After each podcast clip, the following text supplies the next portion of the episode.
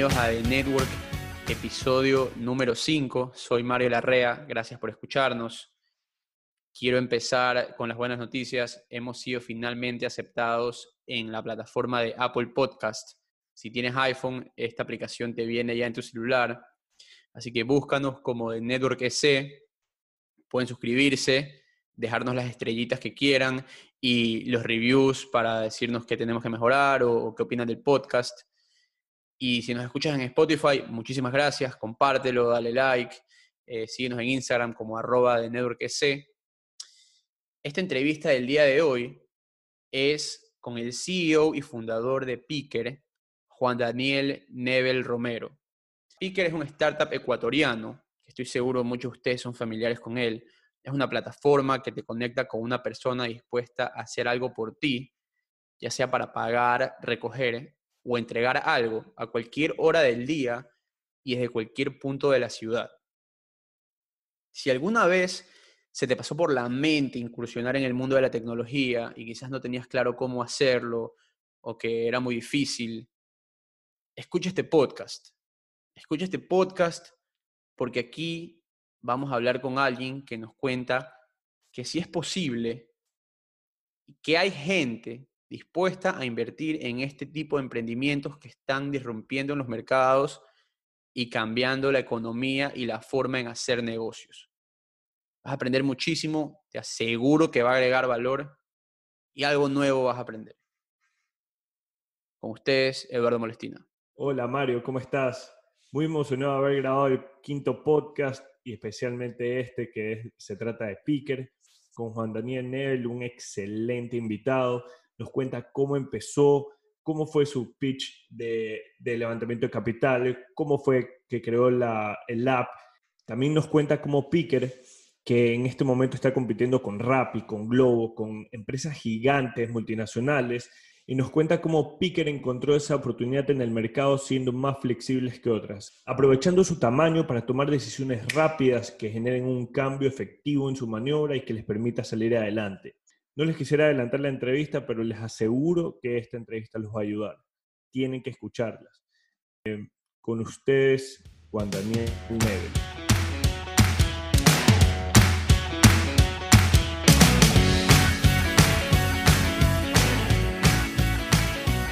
¿Qué tal, Juan Daniel? ¿Cómo estás?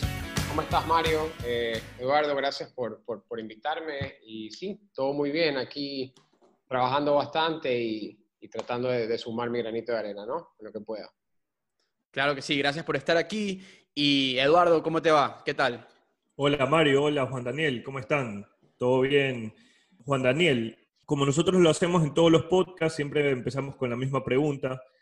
Y, y esta es, ¿qué es para ti la innovación y cómo la aplicas en tu negocio?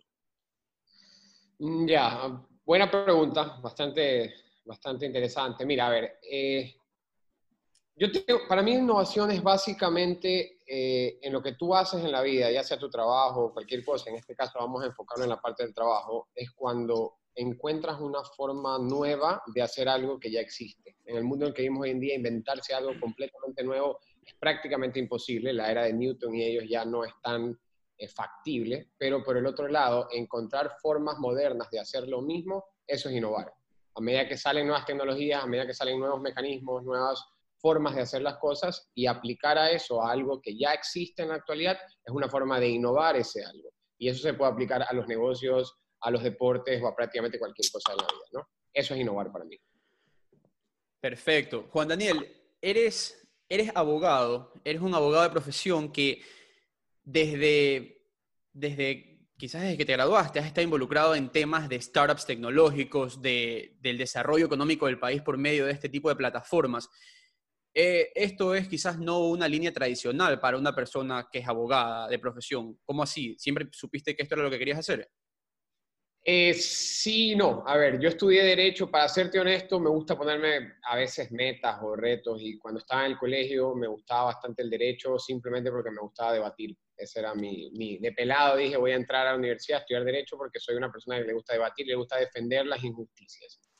Cuando entré a estudiar en la universidad, a medida que fui siendo estudiante, eh, realmente siempre trabajé. Entonces, siempre tuve pequeños emprendimientos propios, la mayoría eh, traía, yo jugaba antes paintball, importaba los artículos deportivos, saqué mi propia marca, o sea, eh, me gustaba hacer eventos, siempre como que tuve pequeños emprendimientos y realmente poco a poco me fui alejando de la línea de derecho, no porque no me gustaba, amaba el, concepto del derecho, simplemente me fui llevando más por el mundo de los negocios. Entonces, hubo un momento en que realmente hice una reflexión eh, que fue como abogado a veces tienes que recurrir por muchos, muchos años de trabajo y estudios, mucho, mucha, mucha experiencia para tener un renombre. En cambio, en los negocios puedes hacer efecto mucho más rápido. O sea, puedes, puedes, puedes realmente hacer un cambio de una manera mucho más rápida. Entonces dije, ¿sabes qué? Me gusta más el concepto de los negocios, eh, me gusta mucho el tema del emprendimiento y siempre desde pequeño eh, me, me, me encaminé más por ese lado. Entonces, el tema del derecho fue más ya simplemente una meta de decir quiero lograr esto y quiero tener esto, pero realmente nunca lo ejercí o nunca lo, nunca lo practiqué como profesión, digamos. Oye, y bueno, pues tú estudias derecho, pero la parte administrativa la adquieres eh, a medida que fuiste emprendiendo o terminaste haciendo algún MBA como para ya focalizarlo más, con un poco más de experiencia teórica tal vez? Eh, no, mira, yo todo lo que yo he aprendido en más de 10 años de experiencia de emprendimiento ha sido 100% empírica. Ya todo ha sido prueba y error, todo ha sido fracasos y aprendizajes y luego vueltas a intentar. Eh, me gusta mucho leer y me gusta mucho investigar y creo que Internet es una de las mejores fuentes de estudios, mejor que cualquier MBA que puedas conseguir en el mundo. Internet y Google es tu mejor profesor. Y básicamente así he aprendido todo, desde todo un poco. Interesante, yo estoy totalmente de acuerdo contigo en el tema del derecho, yo también estoy involucrado en eso. Y claro, es algo más jerárquico, por lo general en las firmas es algo que tú vas ganando tu espacio, estás en el track para ser partner, eh, para ser socio. Y, sí, toma tiempo, toma tiempo, es algo que lo he pensado también varias veces. Antes de empezar Picker, ya tienes otro startup, eh, despensa en línea, un marketplace virtual para compras de supermercado. Ya en esta época, nosotros investigando, en, lo empiezas en el 2010, aquí ya existía Amazon, existía Mercado Libre, que eran plataformas donde podías comprar y vender de todo. ¿Cómo así tú te enfocas principalmente en supermercados? ¿Qué viste? A ver, mira, cuando yo empiezo, cuando tengo la, la idea de crear despensa en línea, obviamente vería eh, lo que estaba pasando con Amazon, lo que existía con Mercado Libre, que sí, es cierto, ya existían, eh, obviamente no eran lo que eran hoy en día, pero ya, ya, ya se conocía el concepto del e-commerce. Entonces yo, pelado, tenía 20 años, 20, sí, más o menos, por ahí. Entonces eh, dijo, ¿sabes qué? Quiero, quiero empezar esta idea, pero no tenía los recursos realmente. Ya no, cuando tú piensas en un Amazon y piensas en un concepto de marketplace con suppliers y, la logística y todo eso, es, es, un tema mucho más avanzado y complicado. Entonces yo quise optar primero por lo fácil. Dije, voy a hacer una página web, que, que en ese entonces era para mí lo más básico que se podía hacer en un principio, un e-commerce sencillo y lo que voy a hacer es, voy a tener tres, cuatro motorizados que voy a tener una línea de crédito en el supermercado y cuando me entren pedidos, en vez de tener yo mi propio warehouse con mi inventario, que eso era algo que en ese momento a los 20 años ni me imaginaba que iba a poder tener, dije simplemente voy a vender lo que hay en el comisariato.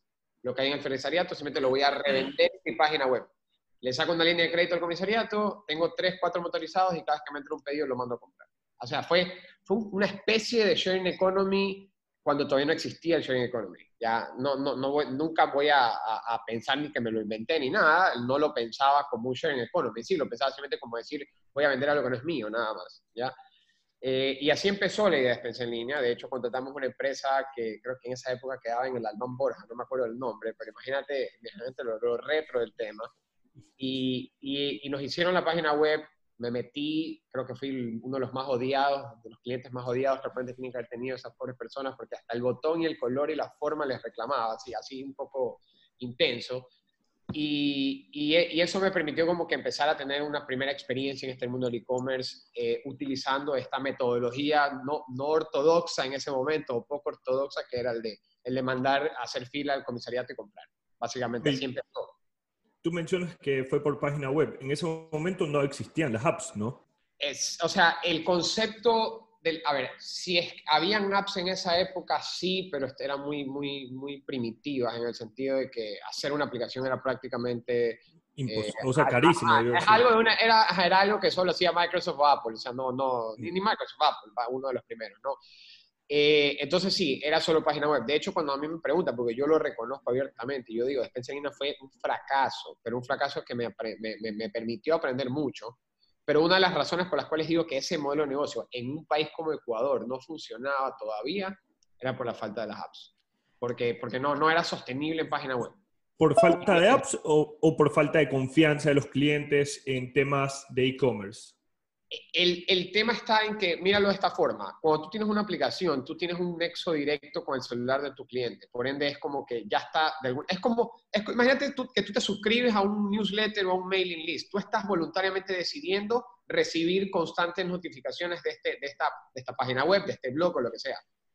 Una app es algo parecido, es como decir, yo, me, yo quiero ser miembro de tu club, entonces me permite a mí después utilizar muchas herramientas para comunicarte diferentes cosas y venderte diferentes cosas. En una página web es distinto. En esa época el marketing digital prácticamente no existía, ¿ya? Entonces, ¿qué es lo que pasaba? Yo era simplemente una página web y estaba sujeto a que las personas entraran o no. no las podía retener más que tal vez mandar mails masivos que no eran las mejores estrategias en esa, en esa época y para de contar, o sea, no, era diferente. Entonces, eh, sí es verdad que, que, hoy en día hay muchas más estrategias de marketing, pero yo sigo pensando, hoy en día tengo una opinión incluso diferente. Hoy te puedo decir que hoy está cogiendo más fuerza la página web que la app, pero en ese entonces y el nacimiento de las apps fue algo que cambió muchísimo el concepto del e-commerce. O sea, yo me pongo a pensar en lo que estás diciendo. Quizás, quizás la idea y la, innovación que tú estabas tratando de meter en el mercado era una idea correcta con futuro, pero el tiempo, el timing no era el correcto, el mercado y los consumidores quizás no estaban preparados para lo que tú estabas ofreciéndoles. Así, o sea, mira, yo siempre le atribuyo a tres razones. Yo, yo, si a mí me preguntas hoy en día cuál creo que fueron las tres razones por las cuales no funciona Spencelina, yo te diría, primero fue por el concepto de que no había, una, no había apps todavía. Segundo, por la falta de marketing digital. O sea, en esa época, si yo quería pautar, eran radio, televisión, periódico y revistas. Y tercero, sigue siendo un negocio marginal. Hoy en día, si tú me dices a mí, Picker, un negocio que me genera centavos por transacción, ¿es rentable? Sí, porque hago cientos de miles de transacciones. Pero en esa época no hacía. Si hacía 2.000 ventas el mes, era mucho. Y para ganarme centavos, porque obviamente yo estaba revendiendo un cartón de leche del comisariato, tenía, era, era un requisito volumen. Y ahí métele el segundo ingrediente, que es que yo necesitaba tener repartidores que estaban afiliados, porque en esa época era inconcebible eh, otra forma laboral. Entonces, suma de todos esos elementos y no logras el volumen necesario porque Ecuador como mercado no generaba ese volumen. Tal vez Estados Unidos, Amazon le permitió porque era el único contendiente en esa categoría a nivel nacional con 340 millones de habitantes, pero Ecuador no. Entonces, 2.000 ventas al mes no me, no me significaban nada si no podía ni siquiera cubrir el costo de la pauta de la televisión. Sabes que justamente eso es lo que tú mencionas, de que Ecuador es un país con pocos habitantes, o sea, en relación con otros países.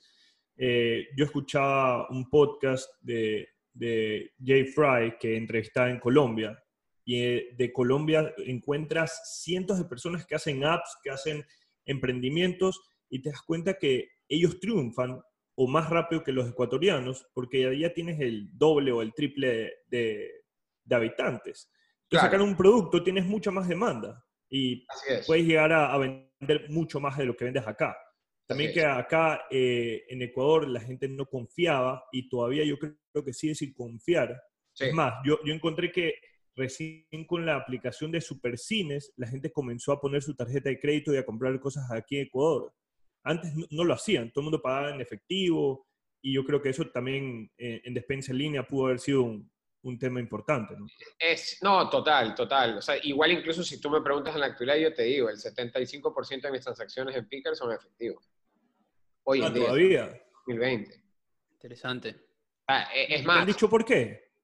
O sea, eh, cuando te eh, escriben alguna reseña o eh, no, has hecho algún estudio de mercado de saber por qué. Sí, no es tanto por, mira, no es tanto por, por desconfianza hoy en día, es, es, más bien también por el segmento de mercado que yo ataco. O sea, cuando ya entremos en el tema de cómo compito con, con mis amigos de Uber y Globo y Rappi, que son gigantes es diferenciándome. Entonces, si ellos no son amigables con el efectivo, yo voy a ser amigable con el efectivo. Si ellos son muy rígidos, yo voy a ser más flexible. Es la única forma de poder pelearles, porque en presupuesto no les voy a ganar. Entonces, eh, hoy en día te puedo decir que sí, o sea, el 75% de mis transacciones son efectivos, tal vez porque de una u otra manera yo llevé a quedarme con este segmento, que puede ser un segmento que eh, prefiere manejar el cash por, por X y motivo, eh, pero no, la, ya es mucho, o sea, sí, lo que tú dices es correcto, la app de Supercines abre mucho ese mercado, de hecho, bueno, es una, es una de las primeras en, en generar transacciones masivas, creo que Ticket Show también estaba por ahí, eh, en el tema de transaccionabilidad en tarjetas de crédito. Pero, pero sí, o sea, el, el mercado, se, igual, aunque no lo creas, los internacionales están ayudando a madurar mucho más rápido ese mercado. O sea, el ecuatoriano ya está aprendiendo a meter tu tarjeta. Cuando tal vez tú o yo no pensamos más de una vez en meter la tarjeta en cualquier página web, pero acuérdate, 10 años atrás, 8 años atrás, que prácticamente si tu papá no veía que tenía el Signet Verified by ni sé qué, no ya. Entonces, pero eso es algo que poco a poco va a ir, cambiando. Dicen que, que empezar un proyecto es lo más importante, lanzarte, comenzar, pero también tienes que saber cuándo dejarlo ir. Tuviste que hacer una reflexión contigo mismo y decir, sabes que esto no va para más, es despensa en línea. A ver, mira, si hubiese dependido de mí, tal vez seguiría hasta ahorita en despensa en línea. La única razón por la cual lo abandoné es por presupuesto. O sea, eh, eh, eh, la billetera es lo que te dice que ya no puedes seguir y hay un momento que hay que aprender esa realidad. El tema está en que, ¿sabes qué? Cuando empiezas un emprendimiento, y esto es algo que, que tal vez todos los que estén viviendo o los que estén pensando en hacerlo algún día lo quieran, quieran se van a dar cuenta, no es tanto en realmente ni la, ni la idea, ni el negocio, ni la app, es, el equipo y es la gente y es todo lo que empiezas a formar en el tiempo. O sea, tú sabes, hay un dicho que, que uno de mis socios lo dice y yo me lo he robado mucho y lo, lo, lo digo bastante, que es que en los emprendimientos es el fin del mundo cada tres días. O sea, cada tres días literalmente algo malo pasa, ¿ya? Eh, yo siempre digo, cuando a mí me preguntan que la gente piensa que Picker que está creciendo, sí, chévere, pero Picker sigue siendo un bote que está lleno de huecos que yo lo voy parchando mientras voy surfeando la ola, ¿sí me explico? O sea, así funciona esto. Entonces, todos esos ups and downs, todas esas trasnochadas que tú manejas con tu equipo, te encariñas. Entonces, el día de mañana, si algún día yo tuviera, y espero no tener que hacerlo, y toco madera, tener que acercarme a la cara de mi equipo y decir, es que no lo logramos, eh, es, realmente la parte del presupuesto lo que te obliga a llegar a ese punto, porque si es por ti, tú vas a seguir y seguir y seguir y seguir y seguir hasta lograrlo. Porque el, emprendedor siempre ve un camino, porque por algo es emprendedor. Tuviste, eh, tuviste esta experiencia con despensa en línea que se puede decir que el e-commerce te dio la espalda en ese momento. Tuvo que ser medio complicado convencerte de decir voy a empezar, voy a volver al e-commerce con, con Picker. ¿Tú crees que el país ya estaba en otro momento y el timing era adecuado? No, eh, a ver, te voy a ser honesto. Yo, cuando, cuando, me, cuando me renace la idea de Picker, se basa en dos, por dos cosas. La primera es porque, y te cuento la anécdota porque me parece que es súper curiosa. Estaba en Barcelona, España, con dos amigos, haciendo fila para comprar en el automac de McDonald's a las 3 de la mañana, saliendo de una discoteca. No teníamos carro y en España no puedes comprar en el automac si no tienes carro. Así de, así de estrictos son ellos. Entonces, intentando pedirle a la gente de la fila que por favor nos compraran una cuarta libra, que no nos querían comprar, vimos un motorizado con una maleta, lo que parecía una mochila amarilla, porque ese entonces era una mochila, y él nos acolitó y dijo, ¿sabes qué? Yo les compro. Entonces, mientras esperábamos en la fila, le empecé a preguntar. Resultó que era un repartidor de Globo, cuando Globo estaba cinco o seis años atrás recién empezando. Entonces le pregunté todo, literalmente todo. Así como hoy en día, si yo me siento en un taxi de Uber, le saco hasta la más mínima información porque me encanta ser curioso. Y empecé, te juro, sentí que fue como un, como que qué coincidencia, que todo lo que yo le preguntaba a este pana de Globo me iba respondiendo lo que yo al día de hoy te digo fueron los obstáculos que me llevaron a fracasar con defensa en línea. O sea, ah, no, yo no trabajo para ellos, soy un tercero independiente, pero me pagan ganancias. Chuta, ¿te imaginas cuánto me hizo ahorrado en sueldos con mis repartidores? No, venden cosas de restaurantes que conectan a través de la app, pero no son de ellos. Ah, mira, lo que yo hacía con el supermercado. Entonces, todo empezó a hacer clic. Y obviamente cuando llego, justamente coincidió de que me, venía a vivir solo eh, y tenía un roommate, que es uno de mis mejores amigos, hoy en día mi socio, que él sí hizo un MBA en, España, en el IE, una de las mejores universidades en eso, y el man tenía fresquito todo el concepto del emprendimiento, de esta startup, tenía compañeros que trabajaban en Cabify en Colombia, o sea que estaba todo, todo fresco ese, ese, ese entorno. Entonces decidimos, es como que la típica, estamos dos panas, vivimos solos, tenemos una pizarra, empecemos a hacer un, un, canvas, empecemos a diseñar un plan, un, modelo de negocio y consultando, le llamábamos al man de Cabify de España, oye, ¿cómo hacemos esto y lo de acá? Y preguntando, preguntando, preguntando, de repente teníamos una idea. Y al principio era la idea de un e-concierge, así nace Pickett realmente, como que decir... ¿Perdón? E-concierge, ese era el término que le, que le acuñamos en ese momento. O sea, así como cuando tú vas a un hotel y, y tienes el, el concierge, que es esa persona que le puedes decir desde dónde encuentro carros o dónde es la discoteca o dónde puedo hacer esto, cómo me consigues la pizza a las 3 de la mañana. Ese es el concierge, ese todólogo. El, el todólogo, el todólogo. El todólogo. Dijimos, dijimos, ok, ahí hay un gran potencial. ¿Y qué es lo que yo decía? Y, y, y a veces, como que siempre lo, lo, reconozco. Digo, a ver, yo tuve la suerte de criarme con recursos, mi familia, y yo tenía chofer. Entonces, durante toda mi juventud, mi, infancia, yo siempre tenía esa facilidad de poder escribirle a mi chofer Magno, se llama, se llama Magno, por WhatsApp, Magno, cómprame una funda de hielo, una de ron abuelo o un shawarma, acá te pago. Esa era quien de nosotros que alguna vez ha tenido la suerte de tener chofer no ha vivido esa experiencia. Entonces yo decía, ¿por qué no puede todo ecuatoriano tener uno de esos? Obviamente no le tienes que pagar un sueldo a fin de mes, le pagas dos dólares por la carrera. Pero es alguien que tú le puedas decir a través de un chat algo tan sencillo como, cómprame un six-pack, acá te pago. Entonces, así nace Picker. Y ahí es cuando empezamos el gran camino de buscar inversionistas, de el bendito pitch, que qué manera de tener que repetir esa vaina. Y así empezó, así empezó un poco la aventura. Háblame, háblame un poco de, eh, de, esto que tú estabas mencionando de la e, economía colaborativa, que si bien tú dices que Despensa en línea fue una economía colaborativa en sus inicios, Picker lo, lo es también, como lo es Globo, como lo es Uber, y, y, solo para ponerlo un poco en contexto, una economía colaborativa es, es un acuerdo entre los participantes eh, en una transacción para contribuir con cosas que ellos tienen. En tu caso, el restaurante con su comida, tú con tu plataforma y el motorizado con su moto. Te llamó la atención, tú dijiste, esta es la forma, así no voy a tener que tener empleados si no tengo colaboradores que son aliados. ¿Qué, le viste a la economía colaborativa en sus inicios? Mm, ya, mira, el, el, concepto de la, del, sharing economy, de la economía colaborativa, como tú lo dices, correcto, es, es básicamente unificar dos cosas. Eh, es unificar la demanda de un lado con la oferta vaga del otro. Ah, si lo quieres ver desde Uber, que es el espacio en el taxi, en mi carro para hacerte de taxi, si lo ves en Picker o Globo es el espacio en mi maleta para llevarte algo, si lo ves en Airbnb es ese cuarto extra o esa casa extra que tengo que te la puedo alquilar, ¿no? El tema está en que cuando se habla de, la economía colaborativa, realmente es, una, alianza en donde yo, como plataforma intermediaria, te digo, yo te voy a ayudar. Tú eres el dueño del departamento, vamos a hablar de ejemplo Airbnb, yo te voy a ayudar a conseguir gente que lo quiera. ¿ya? Entonces, no es tanto por verlo en no tener empleados, es más bien por verlo de mi negocio es ese lobbying, vamos a utilizar el término, de, o ese, ser ese contacto intermediario de poner dos dos personas que se necesitan y yo cobrar una comisión por el intermediario. E, es, realmente un intermediario. Esa es la definición de la economía de la plataforma. Pero el concepto como economía es esa, esa conexión entre esas tres partes.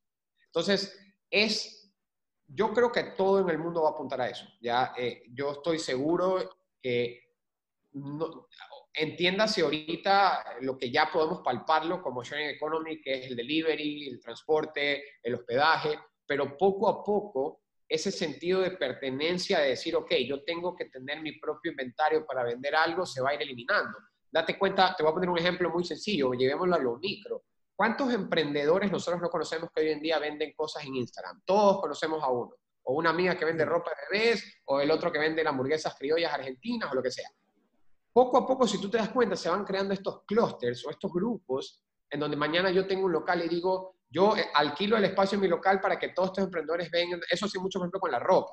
¿ya? No es que te voy a comprar ropa para revenderla, ese era el modelo de negocio normal. Mira, aquí voy a utilizar lo, que te decía al principio de la innovación. Normalmente el concepto antes era, yo compro ropa, pongo mi local de ropa, vendo la ropa. Ese era el negocio tradicional. Hoy en día es, yo te consigno la ropa, la pongo en mi local, la vendo y si vendo me, gano una parte. Eso fue una especie de innovación en ese modelo de negocio tradicional. Entonces, eh, es simplemente simplificar un proceso. Porque si yo voy a comprar una prenda en 10 para venderla en 15 y tener 5 de utilidad, y hoy en día puedo decirte a ti, no te voy a comprar tu prenda en 10, la que la vendo en 15 y te pago 12 y me gano 3, pero me ahorro el riesgo, es más eficiente que el primer modelo y tú vas a seguir obteniendo no solo tus 10, sino tal vez 12. Entonces, eh, eh, es, es una forma simplemente distinta y más eficiente de hacer algo que el mundo ya ha hecho durante cientos de miles de años, que es una transacción. Ves, eh, yo, eh, por, experiencia propia te digo, cuando tú eres eh, un aliado en un sharing economy, tú puedes ser aliado de Uber, como puedes ser de Lyft, como puede ser de Cabify, etc. En tu caso también, tus repartidores pueden repartir para Picker y pueden repartir para Rappi, Globo. Y yo lo veo increíble porque obviamente flexibilidad laboral, etcétera. El problema es cuando tú pides algo desde Picker y, te llega el, el, exacto, el motorizado te llega con, con, la maletita de Globo. ¿Cómo haces tú para que eso no pase y así fidelizar a los clientes con tu marca, obviamente? Porque sí es medio complicado que te lleguen con la otra. Mira, cuando recién estábamos en, en, este tema de Picker y una de mis socias, que es la gerente de marketing, ella marketera tradicional de toda la vida, eh, y justo llegaba y coincidía que llegaban Globo y Uber, que obviamente venían a quemar dinero como, como, como, como que daba miedo, ella me decía, tenemos que fidelizar a nuestros pickers, tenemos que fidelizar a nuestros pickers, tenemos que fidelizar a nuestros pickers. Pero yo le dije, ¿sabes qué? Es imposible. Si nos metemos a pelear en quién viste mejor o quién le regala más cosas al repartidor para que se... El, repartidor va a donde a él más le convenga porque él es un independiente, o sea, él no trabaja para ni para mí ni para el otro. Entonces, si el día de mañana Uber le regala la maleta y yo se la vendo en 5, ¿a dónde va a ir? Al que se la regala. Claro. ¿ya? Entonces, ¿quién puede asumir esos costos? Y aquí realmente hay un momento que tienes que realmente aterrizar tu realidad y decir, yo no puedo competir en presupuesto, tengo que ser más ingenioso. Entonces, ¿qué es lo que yo hice? Y te voy a contar la anécdota. Yo no podía pelear por las maletas. Yo me resigné a las maletas. De hecho, hubo un momento en que yo empecé a promocionar que yo era complementario. O sea, que Picker estaba en todos lados, Picker te hacía llegar lo que los otros no te hacían llegar, pero era tan bacán que los usaba los repartidores de ellos. Como que lo usé como una fortaleza mía. ¿Ya? Incluso llegó un momento en que yo empecé a decir que nosotros cuando crecemos en una ciudad vamos a ser como parásitos. O sea, vamos a robarnos, entre comillas, la flota de los otros para brindar nuestro servicio. Al fin y al cabo, el usuario igual obtiene su producto, pero ahí vino el cacho. ¿Cómo le meto branding? Y ahí es donde se me ocurrió una idea. Si tú te das cuenta, el repartidor carga la maleta y te voy a poner un ejemplo. Digamos que al repartidor le toca de otra marca, le toca ir a hacer un retiro de un producto en un local, en un centro comercial. El man tiene que parquear la moto, la maleta no la va a dejar amarrada la moto a menos que sea, tenga los enganches, tiene que bajarse con la maleta, entrar al centro comercial con la maleta, le hace peso, le causa... Eh, entonces yo me inventé una funda, ¿ya? Una funda de tela bien bonita que tiene los colores de picker y todo, y se la empecé a regalar, valía 30 centavos en vez de una maleta de 50, a todos los repartidores que tenía. Entonces yo lo que les decía era, pana, usa la maleta que quieras, pero te hace, se te hace más cómodo dejarla pegada en la maleta y cuando tengas que ir a la puerta del cliente a entregar, anda con la, funda. Con la funda. Es más cómodo. ¿Y sabes lo que empezó a pasar? Que usaban la funda hasta para los pedidos de las otras marcas, porque era más cómodo para ellos. Entonces, yo estaba haciendo branding hasta en pedidos que no eran míos. Solo por ese, esa idea, ¿cómo se te ocurrió? Porque me parece fascinante, en realidad. Por tacaño.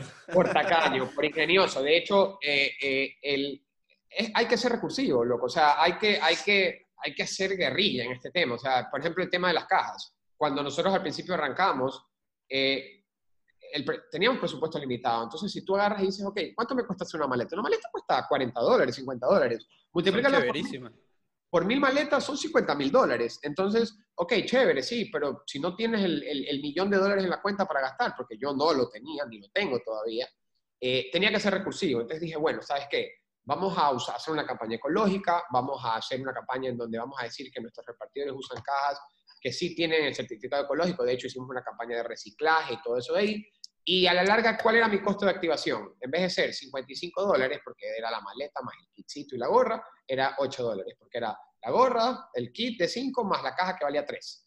Y la funda que valía 30 centavos, con eso lanzaba a los repartidores. Al principio me costó muelas, al principio era que cholo la caja, que cholo por aquí todo, pero eventualmente se fue asentando. Entonces hubo un momento en que ya era, Picker era el de las cajas bonitas de cartón. La primera tanda de cajas, yo lo admito, era feísima. Ya, ni a mí me gustaba, pero era el diseño que tenía.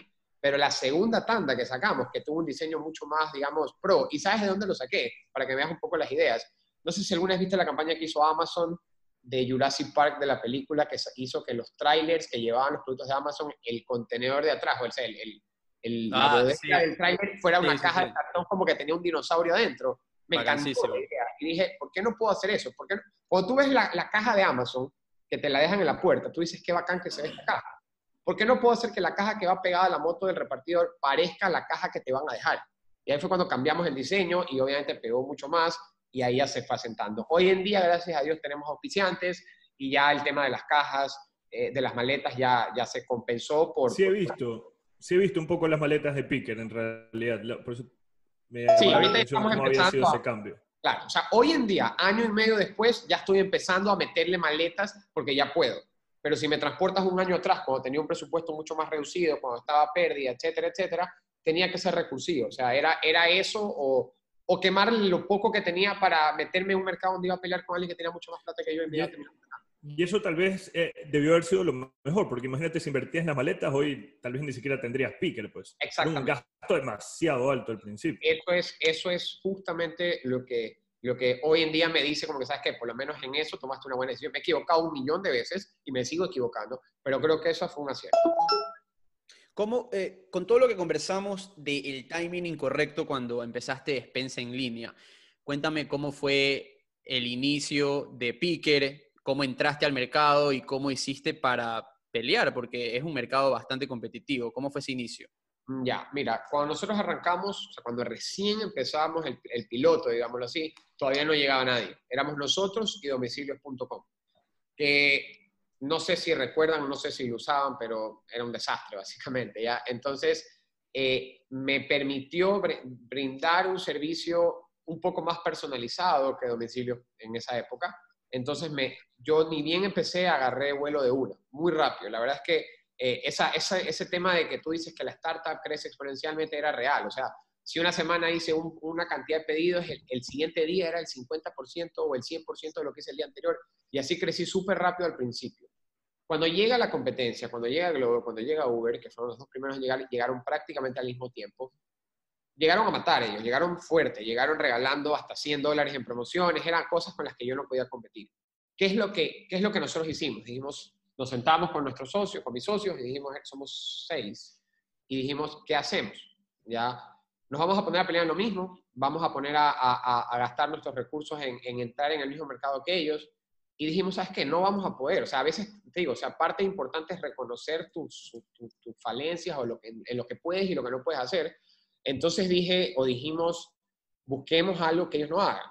Entonces empezamos a hacer un análisis de todos nuestros pedidos. Desde ese mes hacia atrás, todos los pedidos que habíamos hecho, toda la data que teníamos, nos sentamos, la botella en mano y dijimos, vamos a empezar a analizar qué tenemos diferente y qué nos puede beneficiar, cuál es nuestro segmento. Y nos dimos cuenta de una cosa.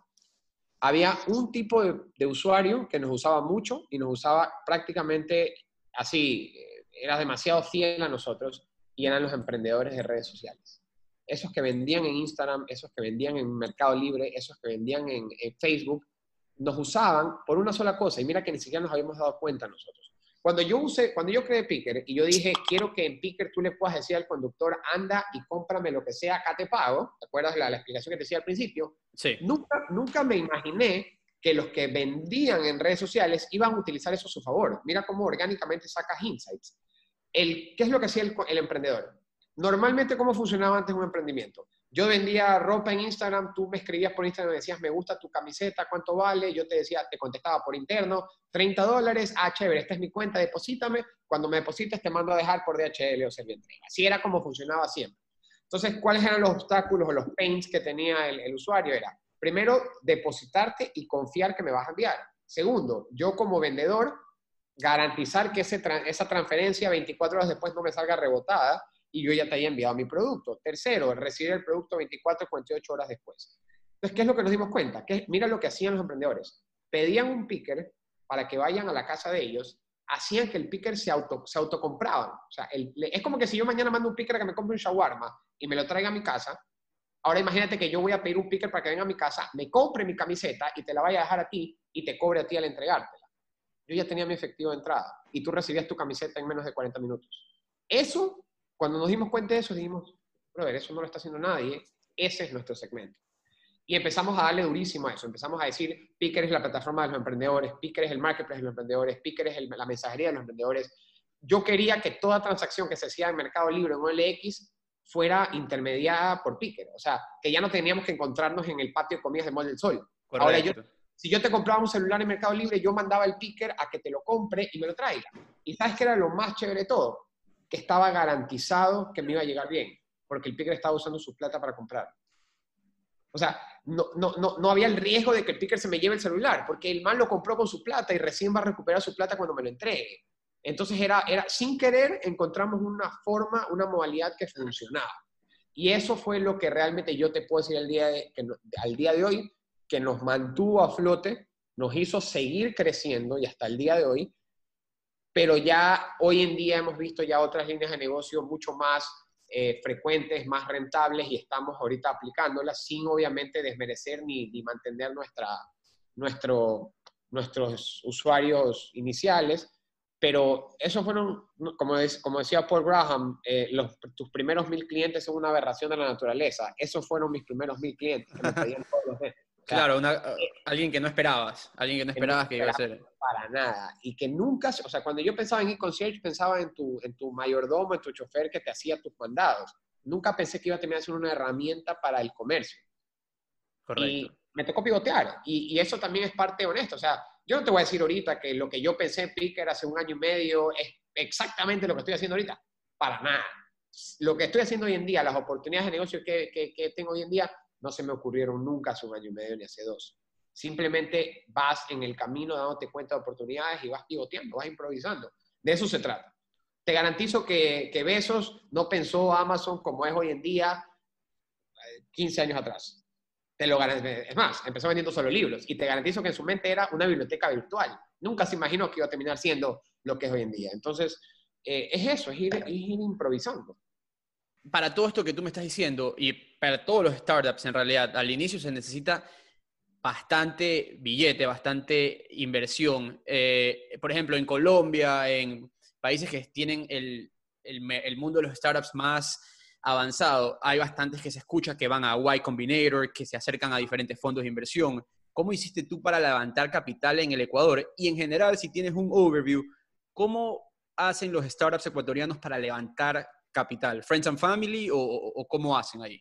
Mm, ya, mira, aquí es difícil. No, no, no, yo no, no, yo, o sea, yo he hecho dos rondas de levantamiento que han sido una Friends and Family y otra un capital, un, angel investor, digámoslo así. Eh, Aquí el problema que tienes en Ecuador es que el, el, que está en la potestad de invertir hoy en día, o sea, la persona normal que hoy en día tiene capital para invertir, tiene una mentalidad antigua de inversión en donde básicamente buscan control. O sea, tú me estás pidiendo 300 mil dólares para tu emprendimiento, chévere, dame el 80%. Esa es la mentalidad. Eso yo lo escuché 80 veces al principio. No tenía sentido, ¿ya? ¿Qué va a pasar? Y te voy a poner lo que va a pasar.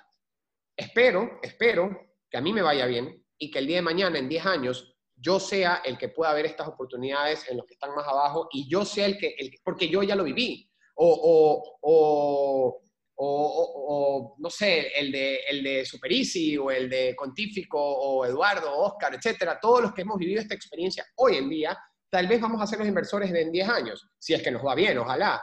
Pero, pero hoy en día, en la realidad de hoy, es que es muy difícil. Entonces, ¿qué es lo que normalmente tienes que hacer? A ver, Picker Picker levantó capital lo justo y necesario para desarrollar un producto, para alcanzar un product market fit, pero Picker es muy lean. Picker, Picker es, es, profitable ahorita. O sea, nosotros, nosotros hacemos, el término se dice bootstrapping, o sea, nosotros nos auto, somos autosustentables hoy en día.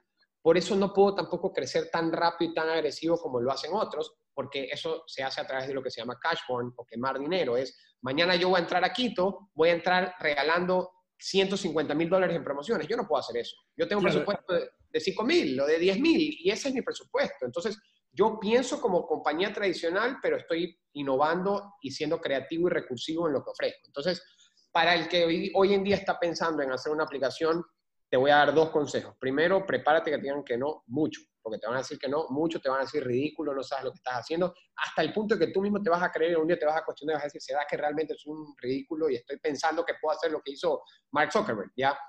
Eh, pero por el otro lado, es realmente aterrizarlo y decir, ok, realmente, ¿qué necesito? Porque, por ejemplo, yo he, yo he estado en conversaciones en las que dicen, tengo una idea de hacer una startup, voy a pedir un millón de dólares.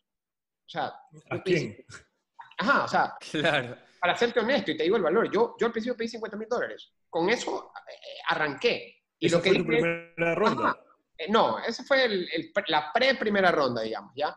Pero yo con eso lo que dije es, y, ahí fue uno de mis primeros errores en Picker, dije, ok, ya tengo 50 mil dólares, ¿qué hago? Voy a contratar a una empresa que me haga una aplicación.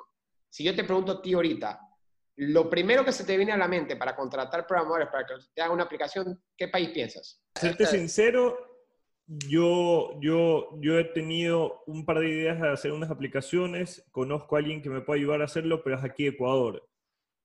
Y si vamos un poquito más allá, eh, el presupuesto que él me lanzó, yo pensaba que era, eh, o sea, creo que es considerablemente más bajo de lo que te pudo haber salido a ti Picker, tal vez. Es que a eso voy, mira, cuando yo, lo que yo dije es, voy a buscar una empresa que me haga una aplicación, grave error, y eso es algo que hoy en día cuando me preguntan y me dicen, quiero hacer una app, eh, primero que hoy en día no le digo a todo el mundo, lo primero que les digo es, no hagas una haz una página web primero, porque una página web es mucho más barata, más eficiente, y realmente hoy en día está cogiendo más fuerza, ese es un tema de otro día, otra conversación, pero cuando yo primero arranqué esto, dije, ¿sabes qué? ¿Dónde es el lugar, el país donde hay programadores baratos que me pueden hacer un buen producto? ¿Dónde están todos los nerds del mundo?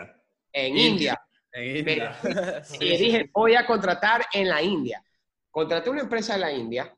Al principio todo era maravilla, súper profesionales. Yo estaba hablando con todos los de Big Bang Theory y estaba ya, yo me creía en el cielo.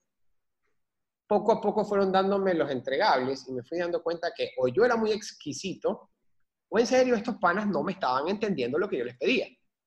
Para esto entendamos que en India, cuando nosotros nos estamos acostando a dormir, o cuando aquí son las 12, 1 de la mañana, allá recién están empezando el día. Y cuando yo me levanto a las 7, 8, allá acaba la jornada laboral. Entonces a mí me tocó, durante por lo menos 4 o 5 meses de mi vida, yo dormía 2 horas o 3 horas al día. Pero estos panas de la India tenían la costumbre de decirme yes, yes, yes, yes a todo. Yo hablo muy bien inglés, por suerte, y, traté de, empezar a, a, hasta ponérselo Fisher Price, esto es lo que quiero. Y ellos me decían, yes, yes, yes. Lo que nunca me di cuenta es que lo estaban diciendo por polite, no porque realmente me estaban entendiendo. 15 días después me daban una vaina que no tenía nada que ver. Y yo me quedaba, no puede ser posible. Entonces, no sabía qué hacer, para serte honesto, y me estaba gastando la plata. Y el, la gota que ramó el vaso fue cuando me entregaron la, la aplicación por la mitad, como que la primera etapa terminada, y estaba todo en inglés. Y yo le dije, oye, está bien, pero yo la necesito en español, y la pedí en español y en inglés. Ah, ya, ok, traducir, traducir te vale 7 mil dólares. Y yo me quedé, espérate. puedo creer. hoy en día que sé de programación, sé lo que, sé la vista de cara que era eso, pero en ese entonces no, no tenía idea de programación, me estaba metiendo a ciegas.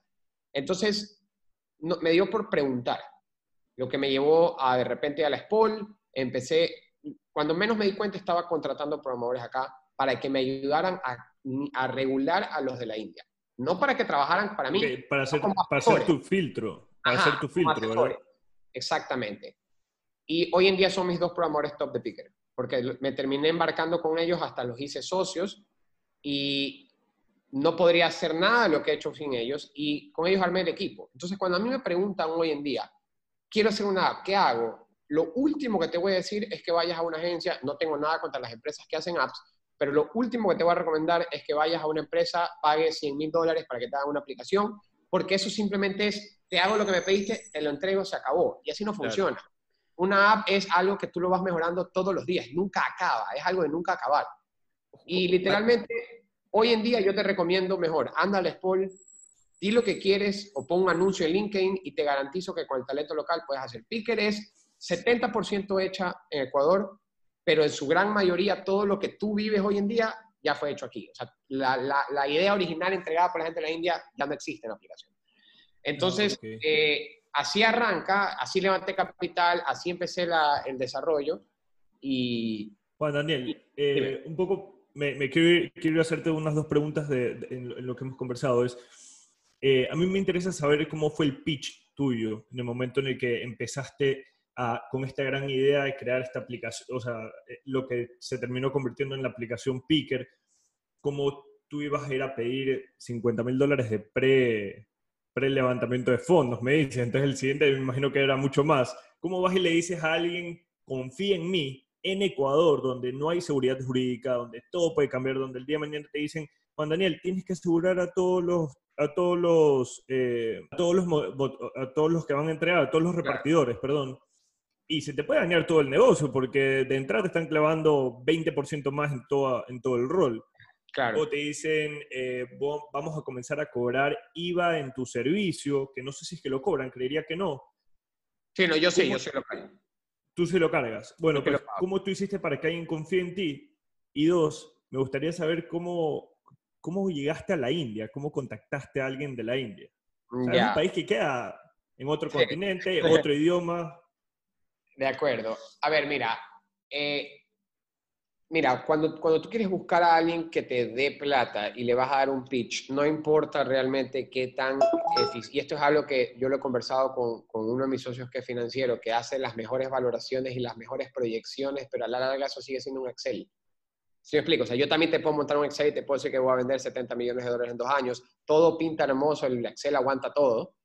Pero a la larga... Aguanta todo, eso te iba a decir. Pero es el, el, el, dicho de todos los financieros. Así es. Pero cuando tú te vas a parar a exponerle a alguien para que confíe en ti, es realmente eso lo que estás haciendo. Estás convenciéndolo de que confíe en ti. ¿Qué tienes que hacer? Enamorarlo de la idea. No te queda otra. No, no hay presentación, no hay proyección, no hay dibujos, no hay gráficos, no hay nada que pueda justificarle a alguien que una simple idea, a menos que vayas a inventarte el agua tibia que, o algo así, pero no hay, no hay presentación que por la presentación convenza, ¿ya? Es realmente el, el, el, feeling y, la, y cómo tú le contagias esa, ese entusiasmo y ese amor por la idea, porque a la larga lo que están haciendo es apostando por ti tu equipo. O sea, el que me dio los, los, primeros dólares, no le gustó la idea, lo enamoré la idea, pero realmente lo está haciendo porque, porque confió en mí y porque le gustó lo que yo estaba haciendo. Entonces, incluso eh, dos de mis socios hoy en día me dicen, no importa lo que pase mañana, a mí me gusta el equipo y mañana podemos pensar en otro emprendimiento o en otra idea. Seguimos siendo el mismo grupo que tenemos nuestras habilidades distintas. Entonces, a la larga inviertes en el grupo humano, no inviertes tanto en la, tecnología o en la idea, porque puede ser una gran idea, pero si tiene un pésimo grupo no va a llegar a ningún lado, como puede ser totalmente lo contrario, ¿sí me explico? Entonces, eh, eh, a la larga es eso, es, es, una persona que sea capaz de captar ese entusiasmo y, y, y, entienda y corre el riesgo contigo. A cambio de... ¿Cuántas veces tuviste que hacer el pitch antes de que te ofrezcan en la primera ronda? Porque creo que los primeros 50.000 fue... Eh, Friends and Family. Ah, Friends and Family, esa fue más fácil. Pero ya cuando vas y le tocas la, la, puerta a algún fondo o algún inversionista, ¿cuántas veces tuviste que, que hacerlo? Ya, mira, al principio yo opté por la, la, estrategia normal que tú crees que tienes que seguir y que tal vez sí funcione, a mí no me funcionó, que es hacer networking, ir a los coworks, hablar con la gente que está metida en el mundo del emprendimiento, que este, ah, las, las VCs que hay aquí en, bueno, no son tanto VCs, pero las aceleradoras que hay aquí en, en, en, Ecuador, Kruger Labs, la otra por aquí, llené de aplicaciones. No, me, no sé cuántos formularios de, aplicaciones gringas tengo que haber llenado como para ver si por ahí me caía un Hail Mary y me, y me llegaba una aplicación a, me acuerdo que para aplicar a J Combinator había que hacer un video ingenioso y creativo de, por, de tu equipo. Y literalmente era como que éramos haciendo TikTok todos cuando no existía TikTok, solo para hacer en la playa J Combinator. Así de, así, de, así de tostados son esos gringos. Pero está bien, porque los manes están viendo tu tu, tu, tus aptitudes como, como personal, ¿no? Entonces, eh, eh, al principio lo hice mucho en esa forma, o sea, por formularios, por aplicaciones, por reuniones, cosas así. Después pasé a, buscar a gente de mucha plata, ¿ya? O sea, gente que realmente, todos quieren ir a pedirle a Álvaro Novoa que, te, que te financie un proyecto, ¿sí me explico? O sea, esa es la lógica, la mentalidad del, que está empezando. Entonces, eh, empecé a querer hacer eso. Pero tú sabes realmente quiénes terminaron siendo mis inversionistas. Manes jóvenes que no son millonarios, que no les sobran 100 mil dólares, pero son emprendedores desde que tienen, o sea, son, son, son yo 15 años mayores. ¿Sí me explico? Entonces, eh, eh, y, yo uso nombres y digo, tal vez los conozcan, por ejemplo, Agustín Férez Cordero, Ricardo Medina, son personas que las conocemos, estuvieron en el Javier, eh, emprendedores desde revistas, agencias de publicidad, restaurantes, son manes que, que, son, son, son personas exitosas, pero que confiaron en el proyecto y hoy en día son mis mejores socios o uno de mis mejores socios, ¿sí me explico? Entonces, perdón, e, es realmente buscar la persona que está dispuesta a correr riesgo contigo, no es realmente alguien que le sobre la plata o no es alguien en Ecuador. Ahora, sí, es verdad lo que tú dices. Si me voy a Colombia, si me voy a Silicon Valley, es mucho más factible conseguir medio millón de dólares de una aceleradora que le gustó la idea y sí creyó en tu MRR o en tu proyección o en tu retorno, etc. En Ecuador no funciona así. Y si alguien ya lo ha hecho así, por favor que me diga cómo, porque quiero apuntar. yo, eh, esa era una de las preguntas que yo tenía, porque quería saber si es que en serio eso pasaba o si es que eh, el startup, el mundo de los startups en el Ecuador estaba en el, eh, quizás en el stage en el que pensamos que está, que es difícil levantar capital. Y cuando mencionas lo de India, yo trabajo para, trabajaba para una empresa que hacía campañas políticas en los Estados Unidos y me ponen a mí con dos panas a tratar de crear una aplicación para traquear los votantes y los posibles votantes. Nos dicen, tenemos este grupo de personas en India que nos están cobrando 2 dólares la hora en vez de 50 dólares la hora que lo que te cobra un desarrollador junior no van a dormir por unas semanas, pero esto va a estar excelente, nosotros increíble. Les estábamos quemando el billete a nuestros jefes y estaban histéricos con nosotros, pero era el problema que no nos entendían y nos decían, yes sir, yes sir, yes sir, y no entendíamos. Créeme que ahorita que acabas de hablar de esta frustración que tuviste, me, pongo a pensar, es lo, es lo, mismo que me pasó, no era mi plata, entonces no me dolía mucho, solo que me tenía que quedar despierto, obviamente, pero, pero sí, es, es complicado. Y ahorita que dices eh, desarrolladores del Ecuador en el SPOL, estoy seguro que es más económico en Estados Unidos, es algo que se puede explotar exponencialmente. No, y es, y es, o sea, y es, es, distinto porque lo tienes ahí contigo. O sea, a la larga tú lo que quieres es alguien que le puedas decir, quiero que esto, mira, agarrándome lo de la India, cuando yo empecé a tener problemas con los desarrolladores de la India, me vi obligado a aprender en qué me estaba metiendo. De hecho, por eso digo, yo creo que todo, todo obstáculo o todo error te da un aprendizaje. Yo no soy programador, programo, sé programar, no me dedico a eso. Eh, me gusta más el tema del UX, pero cuando yo estaba haciendo este desarrollo con la gente de la India, tú sabes cómo funciona esto, te explico. Ellos, la empresa de programación te dice, vamos a hacer lo que se llama user stories, que es yo te voy a, armar un Excel con todos los posibles pasos del flujo de tu, de tu aplicación y tú me vas a escribir en un texto al lado qué debe pasar en cada cosa hasta ahí es como una empresa normalmente te va a pedir tu feedback para ellos saber cómo después proponerte. Es como un diseñador gráfico y está la, la eterna pelea con los diseñadores gráficos de yo te pago por un diseño de logo, te digo lo que quiero y de ahí estoy sujeto a que tú me des tres propuestas y si me gustó bien, si no también, ya. Es un poco algo parecido.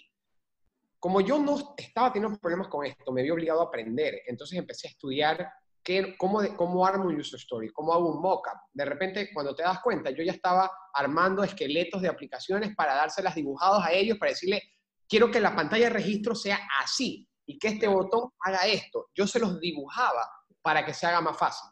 Pero aprendí tanto con eso que después cuando empecé a tener los programadores de acá, ya era pan comido. Porque no solamente ya sabía cómo explicarles lo que quería, que a la larga creo que esa es una de las, de la comunicación, es uno de los puntos más importantes, porque los programadores son, son gente cuadrada, tienen que ser cuadrada. Hay un, hay un chiste que yo siempre digo, que me lo contaron la, la otra vez, que hace tiempo realmente, que era que la mamá de un programador manda al programador a comprar pan al supermercado y le dice, si hay huevos, trae 12. Y el programador trae 12 panes porque sí había huevos. O sea, son muy fáciles para. Entonces, tú no, tú no le puedes decir a un programador, no le puedes decir, hazme una página de registro bonita porque ellos te van a hacer algo que tenga nombre, apellido, mail, para ellos eso es bonito. ¿ya? Entonces, eh, aprendí tanto con el tema de los indios que cuando empecé a practicarlo y a ponerlo en ejecución con mi gente acá era mucho más fácil. Y, no solamente eso, aquí viendo lo que me ayudó bastante, era la startup ecuatoriana, era el Uber ecuatoriano. Anda a ir a los estudiantes del SPOL que vengan a hacer pasantías a la, al, obviamente todos entraban en mi oficina pensando que era Google y se encontraban con una casa así hecha y derecha, ¿no? Porque de Google no tiene nada mi oficina pero les gustaba la idea de emprender en una aplicación que salía ahí, que estaba peleando con. De repente yo tenía, me llovían los pasantes. Pasantes, mano de obra gratuita. Es lo mejor que le puedes decir a un emprendedor que está empezando, que te van a dar una mano. Entonces, a la larga después yo tenía un equipo de 20, 25 personas locales en una casa encerrados, programando, y yo simplemente, y ese sentimiento, y te lo juro, esto es algo que, que creo que es lo que más me gusta de lo que hago, es el sentimiento de saber que puedes crear algo de la nada. O sea, que yo mañana puedo llegar a mi oficina y decir, ¿sabes qué? Tengo una idea de hacer esto y sé que lo puedo hacer realidad y lo puedo después ver tangible y que miles de personas lo están usando. Eso para mí vale más que cualquier cheque, pago, lo que sea. Es la capacidad de poder inventar algo que le solucione la vida a alguien. Y eso para mí es mi mayor ganancia en Pique. Juan Daniel, háblame de, de esa emoción o ese rush que sientes cuando la aplicación es creada y la lanzas al mercado, esas dos primeras semanas, esas primeras tres semanas de chuta, va a pegar, voy a tener órdenes, ¿cómo fue ese que de la nada tengo 50% más, como tú dices? ¿Qué tal? Mira, cuando tú recién, cuando recién empiezas, normalmente hay, hay, dos tipos de personas. Las que quieren tener todo perfecto antes de lanzarse y no terminan lanzándose nunca, ¿verdad? Yo siempre le digo a mi esposa que ella es una de ellas. O los que dicen sí y después veo qué miércoles hago. Que ese me gusta, así, así soy yo en la vida. Entonces, eh, cuando yo recién lanzamos Picker, al principio todo estaba mal, o sea, nada funcionaba bien, que el tracking no se movía, que el conductor hacía esto, que por aquí, que por acá. Entonces, tú tienes que intervenir en cada proceso. Mis primeros 100 pedidos, yo creo que yo tengo que haber llamado a las primeras 100 personas. En algún momento hasta yo me puse, o sea, no, no, no, no sé andar en moto, pero en el carro para hacer el delivery, porque quería saber si la aplicación funcionaba bien. O sea, al principio tú tienes que intervenir en cada, o sea, tú tienes que ir guiando a, a tu bebé. El mejor sentimiento del mundo es cuando un día te levantas, abres la pantalla y ves que ya pasaron 10 pedidos y tú no hiciste nada para que se dieran, cuando se dieron solitos. Porque ese es el momento en que sabes que si ya hiciste 10 puedes hacer 1000 o puedes hacer 100 mil. Ese fue el mejor sentimiento. Ese fue el, el día que yo dije, brother, funcionó. El día que literalmente un día me levanté, prendí la pantalla y yo, me, yo estaba acostumbrado a levantarme a las 7 y media, 8 de la mañana, prender la pantalla y ver cero pedidos. A las 12 del día, un pedido en ejecución y 25 cancelados y tenía que llamar a los pickers. ¿Por qué cancelaste? Ah, es que no lo entendí. Ah, es que estoy muy lejos. Ah, es que no me funcionaba la aplicación, porque a ellos siempre dicen que nada le funciona. Y así era al principio. Un día me levanté, 7 y media, 8 de la mañana, vi que habían 5 o 10 pedidos completados. Llamé a mi equipo, oye, ¿alguno de ustedes hizo algo? No, solito. Ese fue el mejor. Ese fue el mejor feeling que he podido tener en mi vida, porque yo ahí sabía, no importa, o sea, ya es escalable. Entonces ya después te das cuenta que después pasa, después de 100, después es 500. Entonces, ahí, ¿qué es lo que va a pasar? Que haces mil pedidos, pero tienes 10 que no funcionaron y tuviste que intervenir, pero tuviste 990 que funcionaron solitos. Entonces, ya después es simplemente matemática. Pues hago 100 mil y, hago, y tengo 10 mil que no funcionan, y así sucesivamente. Eso somos Eduardo y yo cada que nos despertamos después de lanzar un podcast. Por si claro. Quieres ver qué tanto engagement tuvo, cuánto se compartió y un día te das cuenta. Ya, sí, eso. Así, es. Todos los días le mando a Mario las capturas de Anchor cuando nos dice cuántas personas no han escuchado. Y, comparamos los podcasts anteriores, así que estamos igualitos que tú. Para mí es una curva, te digo. O sea, al principio va a ser así, yo creo que poco a poco Mario y yo le vamos a coger el ritmo, o puede ser que no, pero en tu caso, gracias a Dios lo hiciste. Claro. gracias a Dios todos los repartidores cumplen a satisfacción y, tienes muchos más clientes, pues, ¿no? Yo tengo, una, una, curiosidad y quiero ver cómo tú afrontas eh, la competición extranjera, porque tú tienes que diferenciarte de los Uber Eats, de los Globo y Rappi, que tienen capital y know-how extranjero de alguna u otra manera. ¿Qué beneficio o qué ventaja crees que tienes tú al ser un startup ecuatoriano compitiendo con extranjeros en Ecuador? Mira, eh, la ventaja más grande que tengo es que soy suficientemente pequeño para maniobrar. Ellos, para cambiar algo, tienen que esperar años de boards y meetings y reuniones y cosas. Yo puedo mañana levantarme y decir que quiero hacer esto y lo hago. Y me da una oportunidad. De hecho, o sea, mira, yo, nosotros nos llevamos muy bien entre, entre las marcas. De hecho, tenemos un grupo de WhatsApp con los gerentes de todas las marcas, ¿ya? Eh, Interesante. Así, de bien nos llevamos, ¿ya? Eh, eh, y, yo los molesto y hablamos y todo, o sea, hay una buena relación. Y, yo, yo tengo esa fortaleza de que yo puedo mañana levantarme y decir, oigan, ¿vieron lo que está pasando en esto? Jaja, yo sí puedo hacer algo, ustedes no. Por ejemplo, cuando pasó, te voy a poner un ejemplo, cuando pasó lo, de, lo del tema de los salvoconductos y los, y los, y los, y los motorizados en la calle por la pandemia, obviamente ellos tenían que venir regidos desde, uno desde Barcelona, el otro desde Estados Unidos, Nueva Zelanda, el otro de no sé dónde. Yo un día de repente dije, bueno, yo voy a hacer que mis conductores tengan un carnet digital que diga que son de Picker y que están haciendo un pedido porque lo podía desarrollar, porque mi equipo está en mi oficina y porque me tomó dos días hacerlo ellos tienen que esperar que se lo envíen desde allá, pero obviamente tal vez en Nueva Zelanda o en Barcelona no tienen la misma necesidad porque la ATM no está molestando allá y para Guayaquil, Ecuador no van a hacer. Entonces, eso me ha permitido maniobrar. Entonces, eh, no va a ser siempre igual. Eh, yo ya me voy dando cuenta que a medida que voy creciendo, por ejemplo, yo al principio tenía la mentalidad de que si había un problema, yo literalmente daba toda la razón y todo al cliente. Hoy en día, tú ya te das cuenta que a medida que vas creciendo, ya empiezas a entender muchas cosas que le pasan a los grandes. Entonces, por ejemplo, no me gusta ser abogado del diablo, pero a veces cuando yo veo que la gente reclama que sí, que esta app no me contestó o la otra, ya hay un momento que cuando, yo no me quiero imaginar ellos que, que, hay un momento en que eso ya es tan grande que literalmente ya no puedes ser humano, tienes que ser una máquina para poder procesar tantas transacciones. Entonces, pierdes esa noción de humanidad. Yo todavía tengo la suerte de que la mantengo y puedo mantenerla, pero cada vez me doy dando cuenta que se va viendo más difícil. El reto está en saber mantener esa humanidad mientras igual sigues volviéndote un gigante, ¿no? Esa es la, ese es el reto eh, que, que, afrontamos todos. Y algo, y algo que nunca puedes perder es el buen servicio, eso sí es importantísimo. y el hecho de ser pequeño te, te, permite dar un servicio personalizado. Así es, así es, y, y, ahí hay un, mira, ahí hay una apuesta que es algo que tal vez nunca, nunca lo voy a entender yo ahorita, tal vez hoy, más adelante, cuando se toman decisiones solo viendo reportes y hojas y no palpándolo con tu usuario final. O sea, yo me imagino cómo toma decisiones el gerente de, la, de LATAM sentado en su oficina en Chile, eh, a diferencia de alguien que está palpando, el, porque yo leo, aunque no lo creas, si el día de mañana tú tienes un problema en Picker y escribes un ticket de un reclamo y te contesta Juan de Picker, soy yo. O sea, durante muchos meses yo, hacía, yo hago de soporte a veces también hoy en día. O sea, si el día de mañana los repartidores los repartidores han hablado por WhatsApp con un Juan de Picker de soporte durante meses. Si ellos se enteraran que soy yo, me bombardearían el teléfono. Así que ojalá no escuchen este podcast, pero me han, venido, solo una vez me reconoció uno cuando me vino a dejar comida a la casa y yo estaba en pijama, sí, pero bueno, por suerte no, solo me pidió una foto, pero eh, el, o sea, yo me he metido y he palpado eso ahí. O sea, yo, yo cuando escucho que un cliente dice, eh, no me han reembolsado en un mes, o sea, yo sé que es porque es el banco, pero tengo que yo tratar de ser amigable y hacerte entender. Entonces, yo trato de seguir lo que hace Besos, lo que hace Jeff en, Amazon, que es el cliente siempre tiene la razón. Si yo me equivoqué, te vuelvo todo.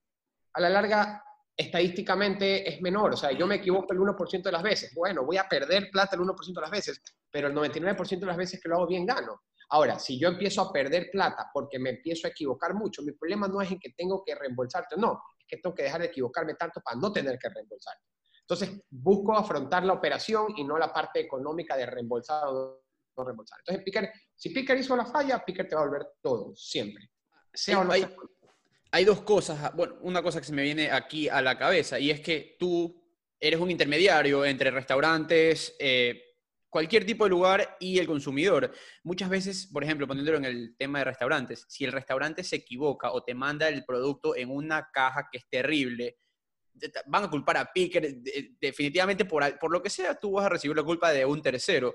Tú has creado alianzas o has creado beneficios con los restaurantes o con, las diferentes, con el diferente tipo de, lugares y establecimientos de los cuales tú recoges y vas a dejar para que ellos den un mejor servicio y así también te beneficies. ¿Cómo has manejado eso? O sea, mira, eh, eh, ahí también me sigo agarrando un poco de la suerte que tengo de que todavía, todavía puedo maniobrar y personalizar mucho mi servicio yo tengo un equipo de soporte que su único trabajo es conversar con los negocios y asegurarse de que hagan las cosas bien. Entonces, o sea, eh, eh, eh, tengo una persona casi que por cada 10 restaurantes llamándolos a asegurarse que cada vez que hay un pedido, casi que asegúrate que la, que la caja esté bien, que esto esté acá. O sea, así de personalizado lo puedo hacer todavía. y sí pasa eso. Por ejemplo, esas, esas cajas de espumafón blancas, las típicas que te ponen el arroz con menestra y huevo de, de, la, de dochuzo, ya, eso llega hecho una sopa al lugar del, cliente, del cliente. Entonces, sí, es verdad, siempre va a ser culpa de Picker. Lamentablemente no hay forma de mostrarle al restaurante, o sea, no me puedo meter en esa pelea de echarle la culpa a él o no. Al fin y al cabo sigue siendo estadístico, sigue siendo, ok, de cada 100.000 pedidos, ¿cuántas veces me pasa?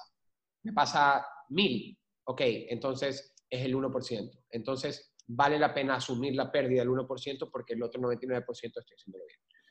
Oye, Juan Daniel, eh, y Picker, tú si vas y, a, cada uno de los restaurantes y los metes en tu paquete, o sea, haces que como Globo ellos te paguen, tú les cobras a ellos un porcentaje por cada transacción que pasa por Picker, o Picker lo único que hace es recoger, entregar y cobra un margen adicional?